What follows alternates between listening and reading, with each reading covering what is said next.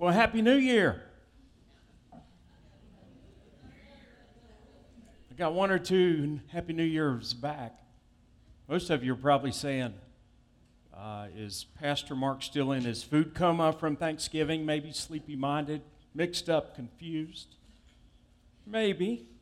Or maybe I'm thinking about a different kind of New Year that we celebrate in the life of the church that's countercultural to our calendar that we operate on 12 months out of the year, the annual calendar, if you will. Advent kicks off and begins today. It's the first Sunday of the new year in the life of the church. And the difference between our regular calendar that we operate on probably six other days out of the week and the church calendar is that the church calendar is focused upon the life and the ministry and the saving and life giving work of Jesus Christ. And so we began a month before the rest of, of um, the calendar in December, the very beginning, the season of Advent. As Sherry said, it's a season of preparation. We spend the first entire month of our year preparing for the celebration of Jesus' birth. And we celebrate his birth, what once came, and uh, we remember the good things that He came to deliver to us, God's promises, and we prepare ourselves for His return. And so it's with that spirit, with that in mind, that I'm going to start today for the next few weeks a sermon series about Jesus and who He was and why He came. I've decided to hearken back to the Old Testament, however, to the Old Testament prophet of Isaiah especially chapter 9, verse 6, and make that kind of the hinge that provides for topics for us to talk about who Jesus was today and in the next few weeks. And so, Happy New Year to you as, as we begin um, from Isaiah 9 6. I'll read for you that scripture that we'll read every Sunday up until Christmas Eve. For to us a child is born, to us a son is given and the government will be on his shoulders. And he will be called Wonderful Counselor, Almighty God, Everlasting Father, Prince of Peace. And so you see there the last part of the, that verse, those four names that Isaiah prophetically ascribes to the coming Messiah and King, whom we celebrate and know is Jesus Christ our Lord. And so we begin today by looking, first of all, at who Jesus was as wonderful counselor that he was prophesied to come and to be for us all. Oh God, speak to me that I may hear, and through me that we all may hear this word of old and this word that is very familiar to us. And having heard it today, Lord, speak new truth and life into it through the presence of your Holy Spirit in our hearts and in our minds and in our innermost being our souls. For it's in Jesus' name. Amen. Well, if you are a classical music fan, or if you sing classical music, which I know some of our choir people do, you know that it's George Handel who made most famous, probably in all of Western civilization, this, this verse of Isaiah's uh, prophecy, where in his famous work, The Messiah, that accounts for the life uh, the birth, death, and resurrection of Jesus, uh, he talks about and has put to beautiful music that Jesus was and, and is for us. Uh, these names that Isaiah ascribes, the fullness of, of great king that comes to deliver God's people uh, to the, the gift and place of life instead of, of death. Today, we, uh, we look at this, this wonderful counselor and I have to tell you that there's a, I found in studying this a great deal of controversy around this phrase that is used in Isaiah. Not because people don't think that it has to do with a prophetic forecasting of the King Jesus that would come into the world, but because in the King James Version of the Bible and some of the older texts, there is a comma between the words wonderful and counselor. For hundreds, thousands of years, it was thought that maybe there were two different names that were meant to be ascribed, that they should be studied and understood differently. But that's not the case so much anymore because of the Dead Sea Scrolls. So, wonderful counselor is how we understand this name that's given. Let's talk uh, beginning with the prophet Isaiah and giving you a little bit of context about into which he is writing this prophecy. Remember what the prophets were? The words means mouthpiece. Think of a, a mouthpiece, okay? Something that you would speak through to broadcast your voice, or something through which you would communicate a message. Prophets were God's mouthpiece to the world. They were God's word in the living flesh before Jesus was the incarnational living flesh of God in the world. And so, Isaiah, the most prolific of prophets in the Old Testament, meaning that he wrote more than any other prophet that is recorded in Old Testament, 66 chapters worth of prophetic words. Isaiah speaks truth into the power and into the community of God's people. Literally, he would sit in the king's courts there in Jerusalem in Judea, in Judah, and he would proclaim what it was that God told him to say to the king and to his political circle around him, his, his cabinet, if you will, and his military leaders. And so, so during the reign of King Ahaz, who among others was a very not so good king for Jerusalem and for God's people.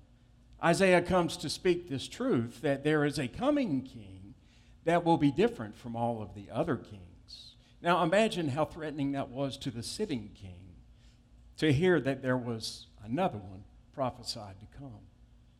And yet, yet Isaiah speaking into to a very turbulent and probably the most violent time for God's people in in all of the Old Testament history when, when the Assyrian and the Babylonian empires were reigning strong and, and extreme, overtaking all of those countries around them, including little Israel and little Judah to the south with Jerusalem. And to that, and into that, Isaiah says that one will come who is a wonderful counselor. So understand the context of it and understand that he is encouraging and challenging the king of his time to, to seek out godly counsel for the decisions he is making and the things that are to come. That's important for him to hear because there's a lot of skirmishing going on and a lot of, of empire building and, and coalitions coming together to fight the empires that are around them to seek wise, godly counsel, and not just what feels right, not just what militarily seems right. It's important for us to hear the, the context and understand to that in which Isaiah writes and sends this, this royal birth announcement to King Ahaz and to Jerusalem and to all of God's people and still to us today to hear that there is a king that is above all other kings and he provides for us wonderful counsel. Well, we, of course, understand and believe Jesus is the one of which he was writing.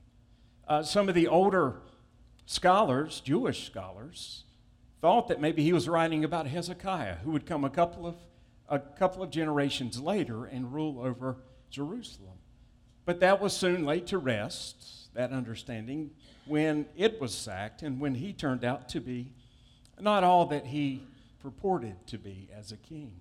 There was a longing for now 700 and something years before Jesus came onto the scene.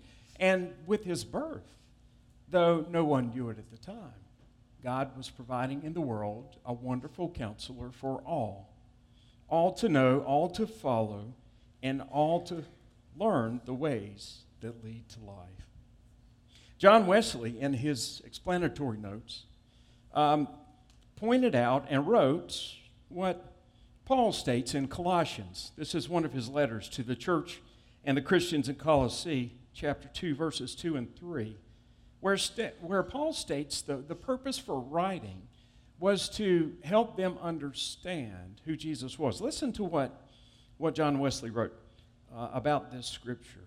He said, Christ is, uh, because he has been, a wonderful counselor to the church throughout all the ages.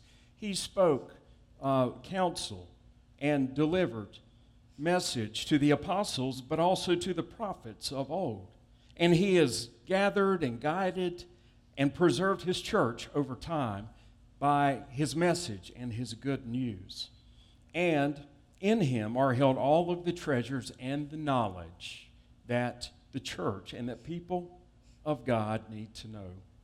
And he references that Colossians 2 passage where Paul writes, so that they may have the full riches of the complete understanding, in order that they may know the mystery of God, namely Christ, in whom all the hidden treasures of wisdom and knowledge are found. And so, we're reminded that it is Christ that has the godly wisdom and understanding we need for life. Do we hear that today? Do we accept that? Are we faithful to it? A lot of times, what Jesus teaches when I read it doesn't seem to make sense to me when I'm thinking of it through the lens of the world. How about you?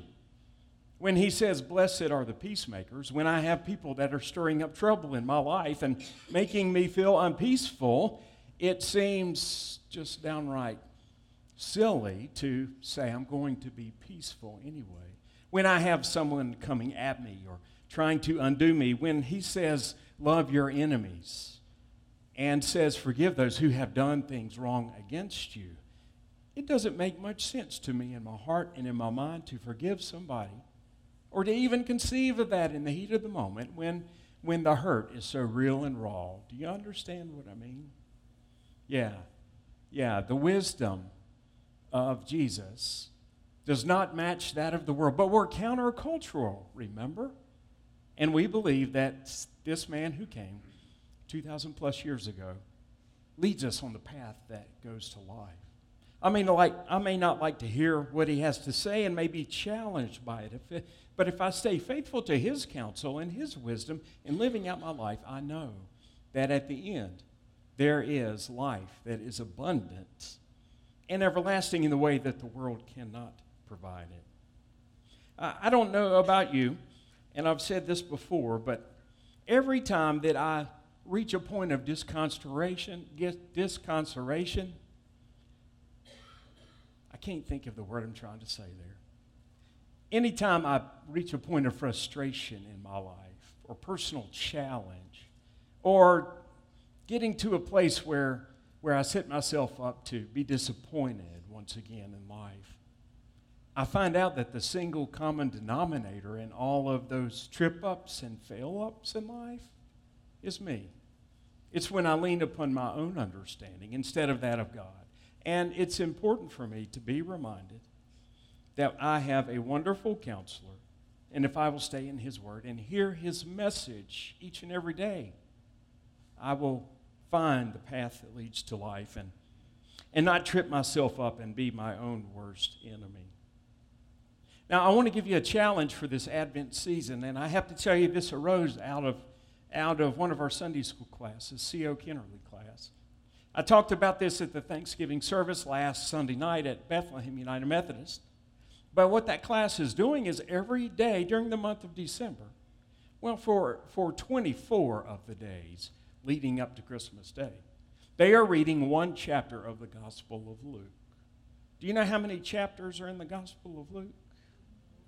24, it works out beautifully. That having read a chapter a day of the gospel of Jesus' life and ministry and teachings, they will arrive on Christmas Day prepared, ready to hear what it is that it truly means to celebrate the coming into the world of our Savior and King. I challenge you to do that. Join in with them. I'm doing that. I read chapter 1, well, yesterday, and am going to read chapter 2 tomorrow on the 2nd, and so on and so forth. You can join them on Sunday if you don't have a Sunday school class, because they're going to be discussing the previous week's readings. But what a great way to stay in the Word, to be reminded of the one who is our wonderful counselor, who guides, comforts, directs, and strengthens us for life each and every day. I encourage you to do it and, and to be fed by this, this tremendous gift of counsel that God's provided for us. The last thing I want to say today is that we, we need to recognize the power of receiving. As we prepare for this season and get ready for Christmas, what does it mean to truly receive Christ into our lives? It's not just singing Christmas carols on Christmas Eve and holding a candle, but there is so much more to it in our heart and in our mind and getting ready for that. Sowing the soil for planting the seed of His good news and of His love to us all. It's important for us to truly receive Him when the time comes in a state of mind and preparation that, that helps us to, to truly grasp the reason that He came into the world, to save the world, to give to all of us the good news of God's love for all people, and to go to the cross and uh, come out of the empty tomb to make that possible. So it really comes down to do we really trust this wonderful counselor, God's Son that He's given to us? Do we fully and truly believe that He is the one that holds the meaning and the purpose to our lives? Because if we do, and if we grasp that, God will use it and help us to grow in faith and in power and might. There's an old Dutch fable. You know what a fable is? It's a it's a tale. It's a story with a point, not quite a parable, but it's, it's a, a story a lot of times has to do with animals, like if you think of Aesop's fables of old. But this Dutch fable has to do with flower bulbs. Now, you know what I'm speaking of, right? The, the little roots that you buy, and well, during the cold months of the year, you dig and you plant into the ground, and prepare and get ready for the springtime when those bulbs will dig roots into the ground and start to sprout a beautiful flower. And the Dutch are famous for, for their flower bulbs. Well, the, the old fable is told and, and goes that there were once in this, in this bin of, of bulbs in a hardware store that there were three left and all of them were very different.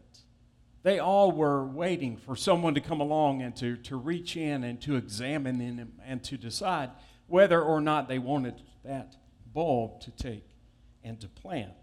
And one of those tulip bulbs, who, as the fable says, name was No, decided that he did not want to be touched by anyone. He wanted to stay unto himself and just enjoyed his life right there in the bulb bin. And so he, he found his way over underneath the piece of metal of the bin where he could not be seen and would not be able to be picked up by someone that came along to buy. There was another bulb there, the second bulb, whose name was Maybe. And that bulb said, Well, I'm not quite so sure about this. Maybe I want to be put into the ground. I don't know exactly what that's going to be like, though. I'm scared of it. I'm afraid of it. I don't don't know that that will be the best thing for me because it will bring change for me. And so this, this bulb kind of uh, shriveled itself up away in a corner. It could still be seen, but maybe, maybe it would not be noticed as much.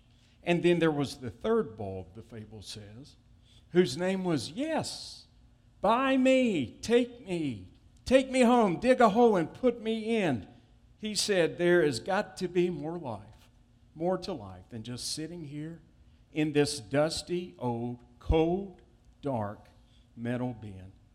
And so he said, Yes, to the next person that came along to buy a bulb to put in the earth somewhere and was taken home with the person, was placed in the hole that was dug, and after a long, cold, hard winter, sprouted to life and produce beautiful color and a display that he never before had imagined possible.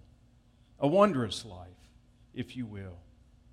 And the story, of course, to the fable is that we have to put ourselves out there in life to engage life and to make the most of it and to find its richness and fullness. And for us as followers of Christ, in this season of preparing and getting ready, it means that, that we say yes to Jesus who has come into the world.